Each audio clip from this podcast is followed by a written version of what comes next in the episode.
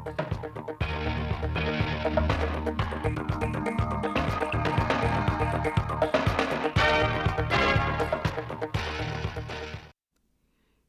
kính chào quý vị và các bạn đến với chương trình thời sự phát thanh trực tiếp 17 giờ thứ ba ngày 12 tháng 9 năm 2023 của Đài Phát thanh Truyền hình Thanh Hóa. Chương trình hôm nay có những nội dung chính sau.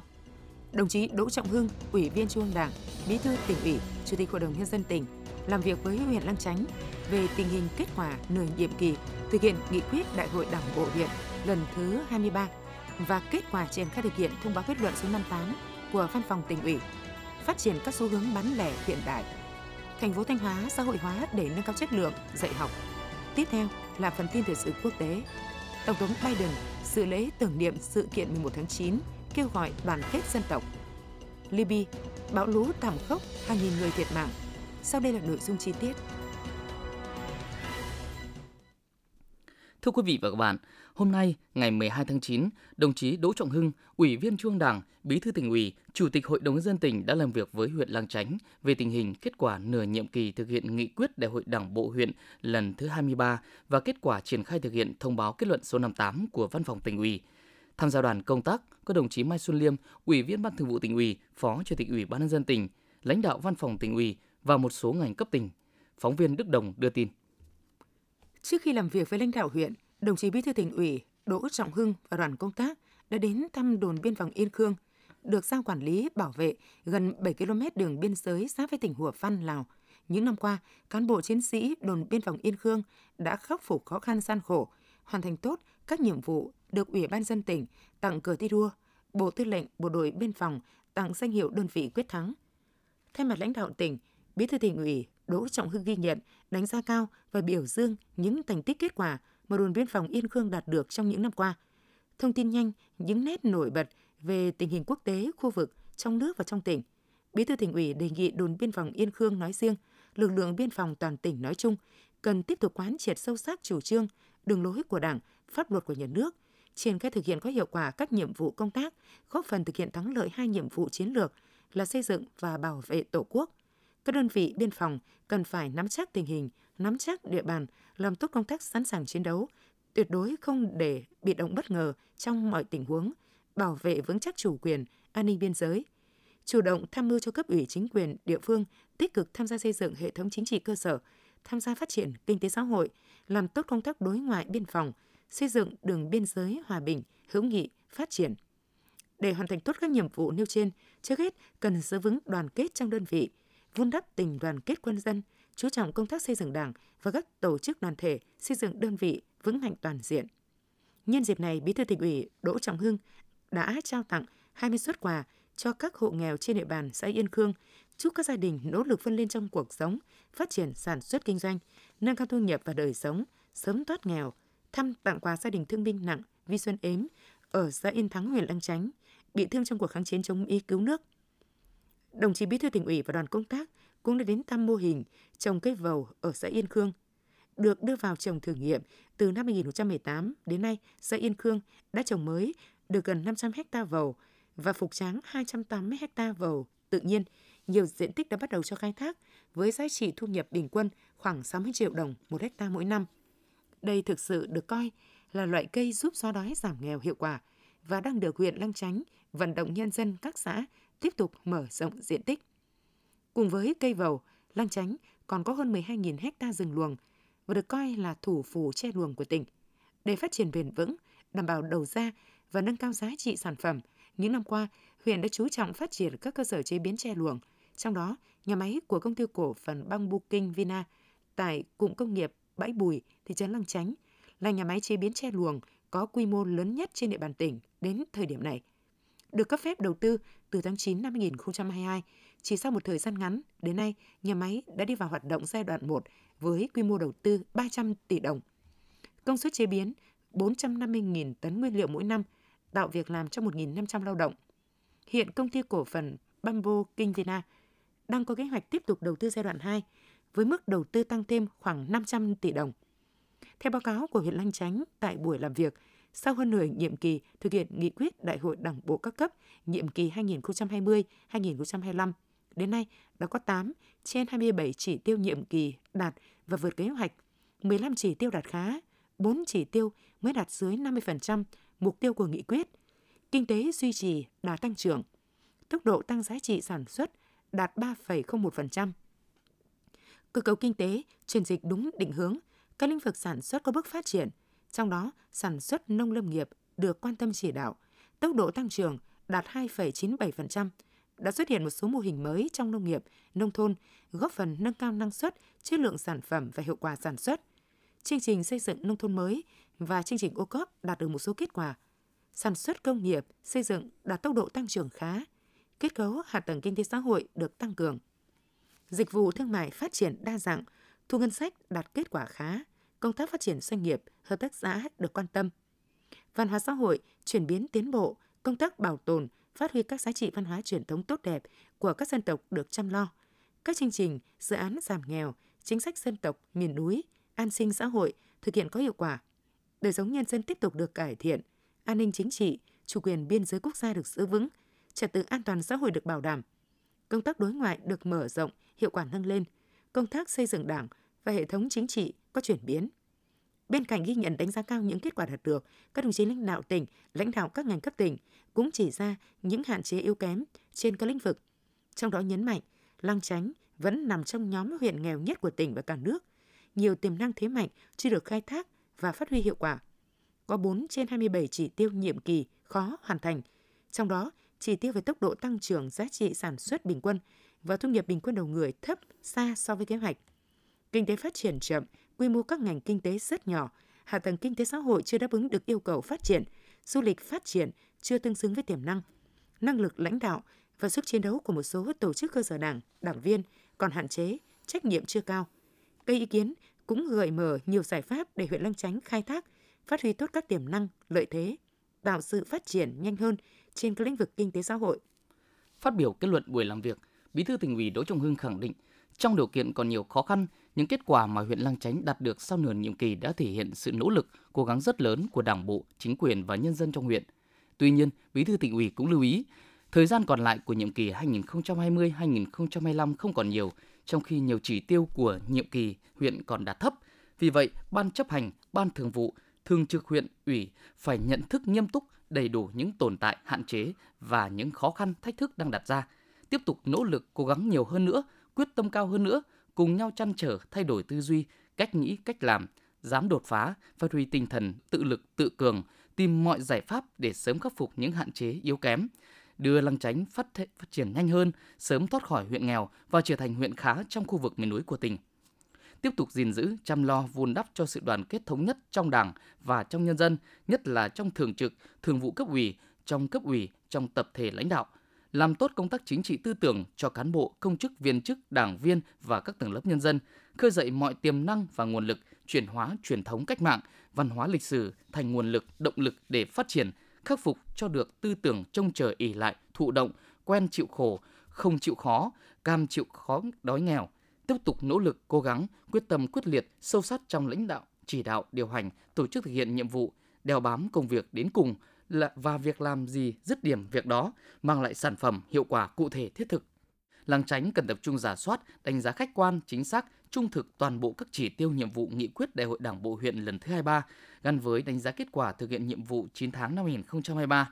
Trên cơ sở đó, đối với những chỉ tiêu đã đạt, phải phấn đấu đạt cao hơn những chỉ tiêu đạt thấp, khả năng khó hoàn thành, cần phân tích rõ nguyên nhân, nhất là nguyên nhân chủ quan, để có giải pháp cụ thể, phân công tập thể và cá nhân phụ trách, xác định rõ thời gian thực hiện và hoàn thành để tập trung lãnh đạo, chỉ đạo quyết liệt, phân đấu hoàn thành và hoàn thành vượt mức kế hoạch toàn bộ các chỉ tiêu nhiệm vụ, nghị quyết Đại hội Đảng bộ huyện đã đề ra. Bí thư tỉnh ủy Đỗ Trọng Hưng lưu ý, huyện Lăng Chánh cần làm tốt công tác quy hoạch, tăng cường thu hút đầu tư, thực hiện cơ cấu lại kinh tế, nhất là các ngành, lĩnh vực mà huyện có tiềm năng, lợi thế để thúc đẩy chuyển dịch cơ cấu kinh tế theo hướng lấy phát triển ngành nông nghiệp là nền tảng, kinh tế rừng là mũi nhọn, phát triển công nghiệp là đột phá, quan tâm phát triển du lịch văn hóa, du lịch cộng đồng, du lịch sinh thái, phát huy những giá trị độc đáo về văn hóa, lịch sử, khí hậu, đặc biệt là khu sinh thái hàng Năng Cát, Thác Ma Hao và các di tích danh thắng khác trong vùng để quảng bá, huy động nguồn lực đầu tư phát triển du lịch. Quản lý chặt chẽ và nâng cao hiệu quả, hiệu lực các thực hiện các chương trình dự án, cơ chế chính sách hỗ trợ của chính phủ gắn với thực hiện các chương trình mục tiêu quốc gia – tập trung chỉ đạo thực hiện giải ngân vốn đầu tư công năm 2023, bảo đảm giải ngân 100% chỉ tiêu kế hoạch, thực hiện tốt công tác thu ngân sách nhà nước. Chăm lo hơn nữa đến các lĩnh vực văn hóa, xã hội, đảm bảo an sinh, chủ động cấp phương án bảo đảm quốc phòng, an ninh, phòng chống thiên tai, không để xảy ra bị động, bất ngờ. Cùng với đó phải làm tốt công tác xây dựng Đảng và hệ thống chính trị, ban chấp hành, ban thường vụ huyện ủy và từng đồng chí cán bộ chủ chốt của huyện cần nêu cao tinh thần trách nhiệm, đổi mới tư duy, phương pháp cách làm theo phương châm tư duy mở, hoạt động nhanh, hiệu quả thật, luôn chăn trở tìm ra giải pháp để đưa Lang Chánh phát triển nhanh và bền vững. Ngày 12 tháng 9, đoàn giám sát của Ban dân tộc Hội đồng nhân dân tỉnh do đồng chí Nguyễn Văn Hùng, Ủy viên Ban Thường vụ, Trưởng ban tổ chức tỉnh ủy, Trưởng ban dân tộc Hội đồng nhân dân tỉnh đã giám sát kết quả thực hiện chương trình mục tiêu quốc gia giảm nghèo bền vững từ năm 2021 đến nay tại huyện Cẩm Thủy. Tham gia đoàn giám sát có lãnh đạo các sở ngành liên quan, phóng viên Đình Hà đưa tin. Trước khi làm việc với huyện, đoàn giám sát đã dành thời gian khảo sát mô hình nuôi trâu sinh sản dành cho các hộ nghèo và cận nghèo bằng nguồn vốn từ chương trình mục tiêu quốc gia giảm nghèo bền vững tại xã Cẩm Tâm. Năm 2021, huyện Cẩm Thủy vừa tiếp tục thực hiện chương trình mục tiêu quốc gia giảm nghèo bền vững, vừa thực hiện ra soát hộ nghèo, hộ cận nghèo giai đoạn 2021-2025. Đây là điều kiện thuận lợi để việc áp dụng các chính sách của trung ương, của tỉnh đảm bảo khách quan, đúng đối tượng – trong thời gian qua, huyện Cẩm Thủy đã lồng ghép các nguồn vốn hỗ trợ sản xuất thông qua việc hỗ trợ con giống, xây dựng chuồng trại, đầu tư phát triển hạ tầng, cải thiện chế độ dinh dưỡng cho nhân dân, hỗ trợ người dân xuất khẩu lao động và giải quyết việc làm tại địa phương. Tỷ lệ hộ nghèo theo chuẩn nghèo đa chiều trên địa bàn huyện giảm từ 7,34% năm 2021 xuống còn 5,75% trong năm 2023. Mức sống của người dân từng bước được nâng lên, cơ sở hạ tầng vùng khó khăn được cải thiện đáng kể Đồng chí trưởng ban dân tộc Hội đồng dân tỉnh đánh giá cao việc triển khai các chương trình mục tiêu quốc gia về giảm nghèo bền vững trên địa bàn huyện Cẩm Thủy, đồng thời khẳng định tính ưu việt của chương trình này. Trong thời gian tới, huyện cần tiếp tục lồng ghép các chương trình, nguồn vốn, phát huy kết quả đạt được, huy động hệ thống chính trị vào cuộc để hoàn thành các chỉ tiêu, nhiệm vụ của chương trình, ra soát lại nhu cầu thực tế để thực hiện hỗ trợ đúng đối tượng, phát huy hiệu quả, trong đó chú trọng cải thiện năng lực tổ chức sản xuất của từng hộ, khai thác tận dụng tiềm năng thế mạnh của địa phương vào phát triển sản xuất, lồng ghép xây dựng hạ tầng với xây dựng nông thôn mới, bảo vệ môi trường, xây dựng các mô hình sản xuất có sức lan tỏa trong cộng đồng. Hội đồng nhân dân huyện cần tăng cường công tác giám sát, ban hành kết luận và tổ chức giám sát việc thực hiện kết luận. Đồng chí trưởng ban dân tộc Hội đồng dân tỉnh cũng đề nghị các sở ngành của tỉnh phối hợp hướng dẫn đồng bộ các cơ chế chính sách để huyện lấy làm cơ sở tổ chức triển khai thực hiện. Những quy định của Trung ương còn bất cập cần tham mưu cho tỉnh đề xuất sửa đổi để những cơ chế chính sách của chương trình mục tiêu quốc gia thực sự đi vào cuộc sống và phát huy hiệu quả. Sáng ngày 12 tháng 9, Hội người cao tuổi Việt Nam tổ chức hội nghị trực tuyến toàn quốc quán triệt triển khai kết luận số 58 của Ban Bí thư Trung ương Đảng về tổ chức hoạt động của Hội người cao tuổi Việt Nam. Tham dự tại điểm cầu Thanh Hóa có lãnh đạo Sở Lao động Thương binh Xã hội, Hội người cao tuổi tỉnh và các sở ban ngành liên quan nhằm tiếp tục thực hiện tốt công tác bảo vệ chăm sóc, phát huy vai trò người cao tuổi xây dựng Hội người cao tuổi Việt Nam đáp ứng yêu cầu tình hình mới. Tại hội nghị, lãnh đạo Ban dân vận Trung ương đã thông tin kết luận số 58 ngày 23 tháng 6 năm 2023 của Ban Bí thư về tổ chức hoạt động của Hội người cao tuổi Việt Nam. Trong đó sẽ tập trung tăng cường công tác lãnh đạo, chỉ đạo của cấp ủy, tổ chức đảng, chính quyền các cấp đối với hội và công tác người cao tuổi, quán triệt sâu sắc, nâng cao nhận thức trách nhiệm, cụ thể hóa và tổ chức thực hiện nghiêm quan điểm, chủ trương của Đảng chính sách pháp luật của nhà nước về người cao tuổi,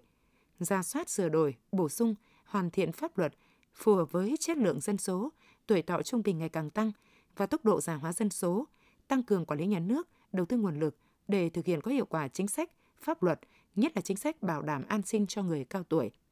Tại hội nghị, các đại biểu đã bày tỏ vui mừng trước sự quan tâm của Ban Bí thư Trung ương Đảng đối với tổ chức và hoạt động của Hội người cao tuổi các cấp – đồng thời khẳng định kết luận 58 của Ban Bí thư Trung ương Đảng đã góp phần xây dựng tổ chức hội ở bốn cấp ngày càng hoàn thiện, tạo điều kiện thuận lợi cho việc thực hiện công tác hội người cao tuổi hiệu quả. Hướng tới kỷ niệm 75 năm ngày truyền thống ngành kiểm tra Đảng 16 tháng 10 1948, 16 tháng 10 2023, Ban Thường vụ Đảng ủy khối cơ quan và doanh nghiệp tỉnh Thanh Hóa tổ chức cuộc thi trắc nghiệm trên internet tìm hiểu công tác kiểm tra giám sát kỷ luật Đảng – hơn một tuần qua, cuộc thi đã nhận được sự hưởng ứng tích cực của đông đảo cán bộ, đảng viên, đoàn viên, hội viên trong khối. Phóng viên Cầm Tú phản ánh. Triển khai cuộc thi, Đảng ủy khối cơ quan và doanh nghiệp tỉnh đã phối hợp với Viễn thông Thanh Hóa xây dựng phần mềm thi trắc nghiệm trực tuyến, đảm bảo yêu cầu về nội dung, hình thức và bảo mật thông tin. Mỗi tuần, ban tổ chức đưa ra 10 câu hỏi liên quan đến các quy định về công tác kiểm tra giám sát kỷ luật của Đảng. Trong thời gian 10 phút, người dự thi trả lời các câu hỏi, sau đó dự đoán số người tham gia. Hàng tuần, mỗi tài khoản được dự thi không quá 10 lần và chỉ được công nhận một kết quả cao nhất. Quán triệt nghiêm túc kế hoạch tổ chức cuộc thi của Ban Thường vụ Đảng ủy khối,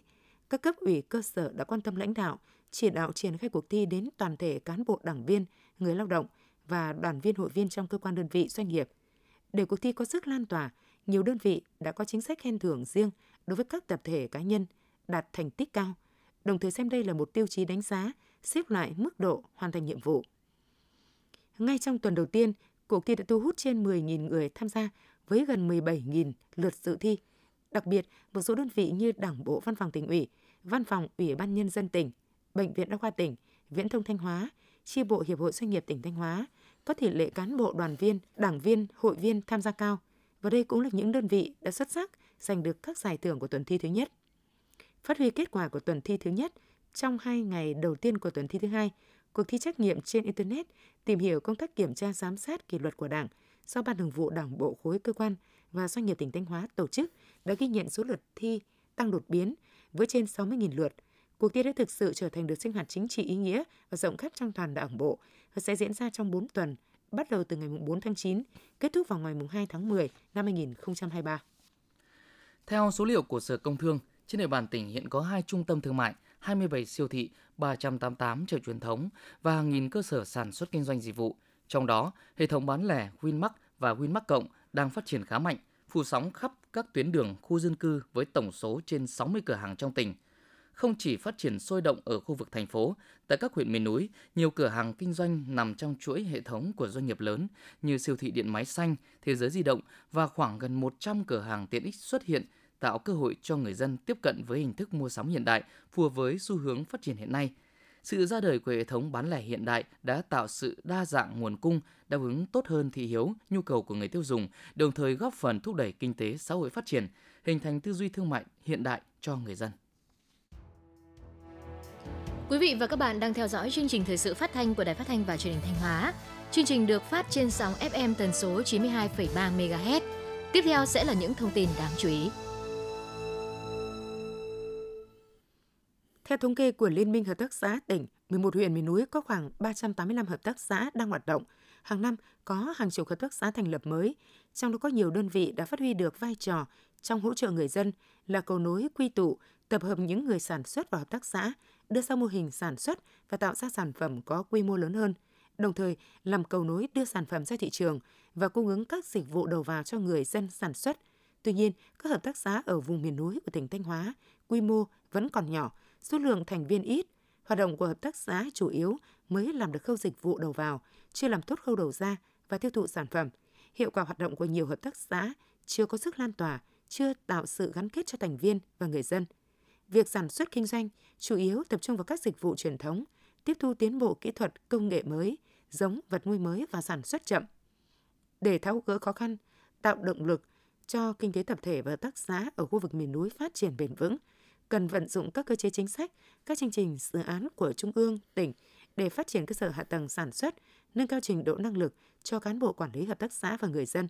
đồng thời đẩy mạnh tuyên truyền, vận động phổ biến kiến thức về kinh tế tập thể, hợp tác xã, về ứng dụng công nghệ thông tin, nâng cao nhận thức của đồng bào về công tác dân tộc, biểu dương những cá nhân, hợp tác xã tiêu biểu trong sản xuất kinh doanh và nhân rộng những mô hình phát triển sản xuất phù hợp với năng lực, trình độ sản xuất của người dân địa phương – hỗ trợ các hợp tác xã tiếp cận nguồn vốn vay ưu đãi để phát triển sản xuất kinh doanh. Theo quy định tại Điều 4 Nghị định số 71 của Chính phủ, lộ trình thực hiện nâng trình độ chuẩn được đào tạo thực hiện từ ngày 1 tháng 7 năm 2020 đến hết ngày 31 tháng 12 năm 2030, chia làm hai giai đoạn. Giai đoạn 1 từ ngày 1 tháng 7 2020 đến 31 tháng 12 2025 bảo đảm đạt ít nhất 60% số giáo viên mầm non đang được đào tạo hoặc đã tốt nghiệp cao đẳng sư phạm trở lên – Giai đoạn 2, từ mùng 1 tháng 1 2026 đến 31 tháng 12 2030, bảo đảm 100% số giáo viên mầm non được cấp bằng tốt nghiệp cao đẳng sư phạm trở lên. Hiện nay, Thanh Hóa có khoảng 14.900 giáo viên mầm non thì đã có tới 95% đạt chuẩn trở lên. Như vậy, mặc dù còn hơn 2 năm mới kết thúc giai đoạn 1 lộ trình nâng chuẩn trình độ đào tạo giáo viên mầm non, nhưng tỷ lệ giáo viên đạt chuẩn và trên chuẩn của Thanh Hóa đang cao hơn rất nhiều, 35,7% so với chỉ tiêu đặt ra. Dự kiến đến năm 2028, 100% giáo viên mầm non của tỉnh đạt chuẩn trở lên, sớm hơn 2 năm so với quy định của chính phủ. Trong nỗ lực cán đích, quy định nâng chuẩn trình độ giáo viên bên cạnh các cơ chế chính sách nhằm khuyến khích đội ngũ giáo viên thực hiện nâng chuẩn trình độ đào tạo thì ý thức tự học tự bồi dưỡng trình độ chuyên môn nghiệp vụ của đội ngũ giáo viên cũng góp phần quan trọng vào việc nâng cao chất lượng giáo dục bậc học mầm non, từ đó góp phần đổi mới căn bản toàn diện giáo dục và đào tạo trong tình hình mới. Hiện nay thành phố Thanh Hóa có số trường ngoài công lập nhiều nhất trong tỉnh, 33 trường, trong đó có 20 trường mầm non, 3 trường tiểu học, 6 trường trung học cơ sở, 4 trường trung học phổ thông. Những trường này được các tổ chức cá nhân đầu tư hàng chục tỷ đồng với hệ thống cơ sở vật chất, phòng lớp học hiện đại, đáp ứng tốt nhất nhu cầu học tập, giảng dạy và sự phát triển giáo dục. 10 năm qua, 2013-2023, thành phố đã huy động được 173 tỷ đồng từ các tổ chức cá nhân hỗ trợ đóng góp để cải tạo, nâng cấp cơ sở vật chất và mua sắm trang thiết bị dạy học. Riêng năm học 2022-2023, huy động được 18 tỷ đồng cùng nhiều hiện vật đồ dùng dạy học. Để phát huy được sức mạnh của toàn xã hội chăm lo cho sự nghiệp giáo dục, thành phố và các phường xã đã đẩy mạnh công tác tuyên truyền về vai trò ý nghĩa của xã hội hóa giáo dục, cùng với chủ trương, chính sách thông thoáng để thu hút các nhà đầu tư xây dựng trường tư thục chất lượng cao. Thành phố đã xây dựng danh mục dự án kêu gọi đầu tư cho từng giai đoạn. Để nguồn lực xã hội hóa giáo dục được sử dụng đúng mục đích, Ủy ban dân thành phố đã ban hành công văn hướng dẫn việc thực hiện các khoản thu chi trong cơ sở giáo dục công lập. Phòng Giáo dục và Đào tạo thành phố phê duyệt kế hoạch vận động xã hội hóa của các nhà trường trong từng năm học. Ủy ban dân các phường xã phối hợp với ban giám hiệu, ban đại diện cha mẹ học sinh các nhà trường khảo sát tình hình cơ sở vật chất để có kế hoạch vận động xã hội hóa phù hợp. Thưa quý vị và các bạn, trải qua gần 500 năm hình thành và phát triển, dòng tộc Hoàng Bùi, xã Quảng Trạch, huyện Quảng Sương chẳng những được biết đến là có nhiều đóng góp đối với sự phát triển của quê hương đất nước mà còn giữ gìn được những nét văn hóa truyền thống tốt đẹp. Bài viết của phóng viên Tường Vân theo lịch sử ghi lại, khoảng những năm 1550, cụ tổ của dòng họ Hoàng Bùi là Hoàng Tính đã từ Trăng Đông Cầu, xứ Hải Dương và Thanh Hóa sinh cơ lập nghiệp tại thôn Câu Đồng, Tổng Lưu Vệ, huyện Quảng Sương, phủ Tĩnh Gia, trấn Thanh Hóa. Ngày nay là thôn Câu Đồng, xã Quảng Trạch, huyện Quảng Sương, tỉnh Thanh Hóa. Từ thế kỷ 16, các vị thủy tổ của dòng tộc Hoàng Bùi đã có mặt ở vùng đất này và khai khẩn ruộng vườn, biến vùng đất hoang vu trở thành những bờ sôi ruộng mật – trong lịch sử mấy trăm năm, dòng tộc đã có nhiều người làm nên nhiều công trạng, lưu danh cùng sử sách. Tiêu biểu nhất phải kể đến cụ Hoàng Bùi Hoàn, trưởng họ đời thứ năm. Tên tuổi của cụ gắn liền với ba triều vua thời Lê Trung Hưng là vua Lê Gia Tông 1672-1676, vua Lê Huy Tông 1676-1705 và vua Lê Dụ Tông 1705-1729. Một lòng trung thành phò giúp các vị vua Hoàng Bùi Hoàn tỏ rõ là người đức sáng như ngọc, không bè đảng, không thiên vị. Sau 40 năm ở cương vị, ngôi cao trốn triều trung, đến năm 1723, cụ về tại quê nhà. Sinh thời, cụ được vua ban tước Thái Bảo vệ quận công, mất được gia phong tước Thái Phó vệ quốc công. Để tưởng nhớ công lao của Thái Phó vệ quốc công Hoàng Bùi Hoàn, nhân dân 28 làng xã ở hai huyện Quảng Sơn và Đông Sơn đã suy tôn cụ làm thành hoàng – góp công góp sức xây dựng đền thờ hương khói quanh năm. Người dân cũng xin lập bia ghi lại công trạng của cụ và lấy ngày 25 tháng 7 âm lịch hàng năm để tế lễ. Hiện nay, tại xã Quảng Trạch, huyện Quảng Sương vẫn còn ngôi đền gắn liền với tên tuổi của cụ. Vào năm 2013, Bộ trưởng Bộ Văn hóa Thể thao Du lịch đã ký quyết định công nhận lăng mộ và đền thờ quận Công Hoàng Bùi Hoàn là di tích kiến trúc nghệ thuật quốc gia. Ông Nguyễn Huy Nam, Phó Chủ tịch Ủy ban dân huyện Quảng Sương Thanh Hóa cho biết. Nhằm tiếp tục bảo tồn và phát huy giá trị di tích, Ủy ban dân huyện Quảng Sương đã lập dự án tu bổ, tôn tạo các hầm mục nhà tiền đường, sân đền của di tích bằng nguồn ngân sách của các cấp và nguồn xã hội hóa. toàn bộ công trình di tích sau khi được tu bổ, tôn tạo sẽ tiếp tục là nơi tri ân công đức của tướng công Hoàng Bửu Hoàn, đồng thời là nơi giáo dục truyền thống, lịch sử, văn hóa là điểm đến hấp dẫn trong hành trình du lịch về nguồn khi du khách đến khám phá, tìm hiểu về đất và người Quảng Sương.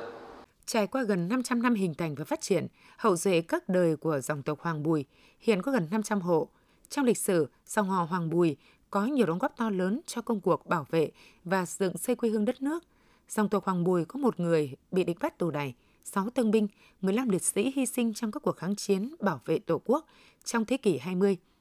Trong công cuộc đổi mới của đất nước, nhiều người con dòng tộc Hoàng Bùi đã đỗ đạt và giữ các chức vị cao trong các cơ quan nhà nước cũng như sản xuất kinh doanh. Tiêu biểu như cố tiến sĩ kỹ sư Hoàng Kim Phụng, nguyên giảng viên trường mỏ địa chất Hà Nội. Đại tá Hoàng Bùi Hải, nguyên phó chỉ huy quân sự tỉnh Thanh Hóa, phó giáo sư tiến sĩ bác sĩ Hoàng Bùi Hải, giảng viên cao cấp trường Đại học Y Hà Nội, doanh nhân Hoàng Nam Trung, chủ tịch kiêm tổng giám đốc công ty thức ăn chăn nuôi Hanofavico, cùng nhiều kỹ sư bác sĩ, giáo viên, công chức đang công tác trên mọi miền Tổ quốc. Đặc biệt, Hoàng Bùi chính là dòng tộc tiêu biểu trên xứ Thanh đã thành lập được câu lạc bộ thế hệ trẻ dòng họ, thu hút sự tham gia của gần 200 thành viên. Câu lạc bộ chính là chiếc cầu kết nối trước sau trong ngoài trên dưới. Phó giáo sư tiến sĩ bác sĩ Hoàng Bùi Hải, giảng viên cao cấp trường Đại học Y Hà Nội cho biết. Thế hệ trẻ chúng tôi à, thành lập câu lạc bộ ở này với cái mục đích là gắn kết anh em trong họ tộc mọi à, miền của Tổ quốc cũng như là những người ở nước ngoài trên một cái nền tảng của trang web và mạng xã hội. Cái việc này của thế hệ trẻ chúng tôi thì rất là dễ dàng. Chúng tôi sẽ tiếp tục cái truyền thống này để duy trì truyền thống ờ, vẻ vang của dòng họ cũng như phát huy cái truyền thống đó và luôn đoàn kết, phấn đấu hướng tới một tương lai tươi sáng của dòng họ. Bên cạnh đó, dòng tộc Hoàng Bùi luôn giữ gìn, phát huy những nét văn hóa truyền thống tốt đẹp. Mỗi người con trong dòng tộc, dù sinh sống ở quê nhà hay thành danh nơi đất khách, đều luôn nhớ về hội kỵ 25 tháng 7 hàng năm. Vào ngày này, họ lại về đền thờ Thái Phó Vệ Quốc Công Hoàng Bùi Hoàn, về với từ đường, thành kính, dâng nén tâm nhang, tưởng nhớ tới công lao của các bậc tiền nhân. Thời gian qua, Agribank Thanh Hóa luôn quan tâm lãnh đạo và định hướng hoạt động cho tổ chức đoàn thể, đoàn thanh niên phát huy sức mạnh của mình. Với phương châm hoạt động đoàn góp phần thực hiện tốt nhiệm vụ kinh doanh của đơn vị, Ban chỉ đạo chương trình phát triển thanh niên các chi nhánh Agribank trên địa bàn tỉnh Thanh Hóa đã chỉ đạo các cơ sở đoàn tăng cường rèn luyện tác phong, thực hiện lề lối công tác cán bộ đoàn, phát động phong trào thi đua, học tập, nâng cao trình độ chuyên môn ngoại ngữ, tin học, tự giác trang bị thêm các kiến thức chuyên ngành. Trong phát triển các kỹ năng xã hội, tổ chức đoàn luôn thể hiện được vai trò chủ động, sung kích, nghiêm túc tham gia các lớp tập huấn về kỹ năng marketing, tiếp thị, kỹ năng giao tiếp với khách hàng và các kỹ năng khác – các hoạt động hướng về cộng đồng là điều kiện để mỗi đoàn viên thanh niên các chi nhánh Agribank trên địa bàn tỉnh thể hiện trách nhiệm của tuổi trẻ đối với xã hội, tạo nên hình ảnh đẹp của tập thể cán bộ, nhân viên Agribank là môi trường để đoàn viên thanh niên Agribank rèn luyện, công hiến và trưởng thành, góp phần thực hiện thắng lợi nghị quyết đại hội đảng bộ các chi nhánh Agribank đề ra. Nhằm chủ động công tác phòng chống lụt bão, tìm kiếm cứu nạn và giảm nhẹ thiên tai, hạn chế đến mức thấp nhất thiệt hại do mưa bão thiên tai gây ra – Vừa qua, huyện Hậu Lộc đã tổ chức cuộc diễn tập phòng chống lụt bão, tìm kiếm cứu nạn năm 2023. Cuộc diễn tập được chia làm hai giai đoạn. Vận hành cơ chế và thực binh xử trí tình huống ngoài thực địa. Trên cơ sở tình huống giả định, vị trí tâm bão số 4 ở vào khoảng 18,1 độ vĩ Bắc, 113,4 độ Kinh Đông. Sức gió mạnh nhất ở vùng gần tâm bão giật cấp 10, cấp 11, giật cấp 12. Trước tình hình trên, Ban Chỉ huy phòng chống thiên tai, tìm kiếm cứu nạn và phòng thủ dân sự tỉnh yêu cầu Ban Chỉ huy phòng chống thiên tai, tìm kiếm cứu nạn và phòng thủ dân sự huyện Hậu Lộc tổ chức cuộc họp khẩn đánh giá tình hình, triển khai nhiệm vụ cho các lực lượng, triển khai các phương án kịp thời ứng phó với sự chuẩn bị chu đáo chặt chẽ. Cơ quan quân sự công an biên phòng, phòng nông nghiệp và phát triển nông thôn đã phát huy tính sáng tạo và thể hiện tốt vai trò tham mưu, giúp cho lãnh đạo chính quyền địa phương đánh giá, kết luận đúng tình hình, kịp thời đề ra chủ trương, biện pháp xử trí với tình huống phù hợp. Cuộc diễn tập phòng chống lụt bão và tìm kiếm cứu nạn huyện Hậu Lộc năm 2023 đã hoàn thành tốt nội dung và đạt được mục đích yêu cầu đặt ra. Qua diễn tập đã giúp cấp ủy đảng, chính quyền và các ban ngành đoàn thể và nhân dân địa phương nhận thức sâu sắc hơn về nhiệm vụ phòng chống, ứng phó với các sự cố thiên tai trên địa bàn, đồng thời nâng cao năng lực lãnh đạo, chỉ đạo của cấp ủy đảng, điều hành của chính quyền, vai trò tham mưu của các cơ quan ban ngành đoàn thể. Những thông tin vừa rồi cũng đã kết thúc phần tin thời sự trong tỉnh của Đài Phát thanh và Truyền Thanh Hóa. Thực hiện chương trình biên tập viên Trần Hà, các phát thanh viên Minh Thu Thiện Tân cùng kỹ thuật viên Công Huân, tổ chức sản xuất Lương Xuân Hồng, chịu trách nhiệm nội dung Nguyễn Huy Long. Tiếp ngay sau đây là phần tin thời sự quốc tế.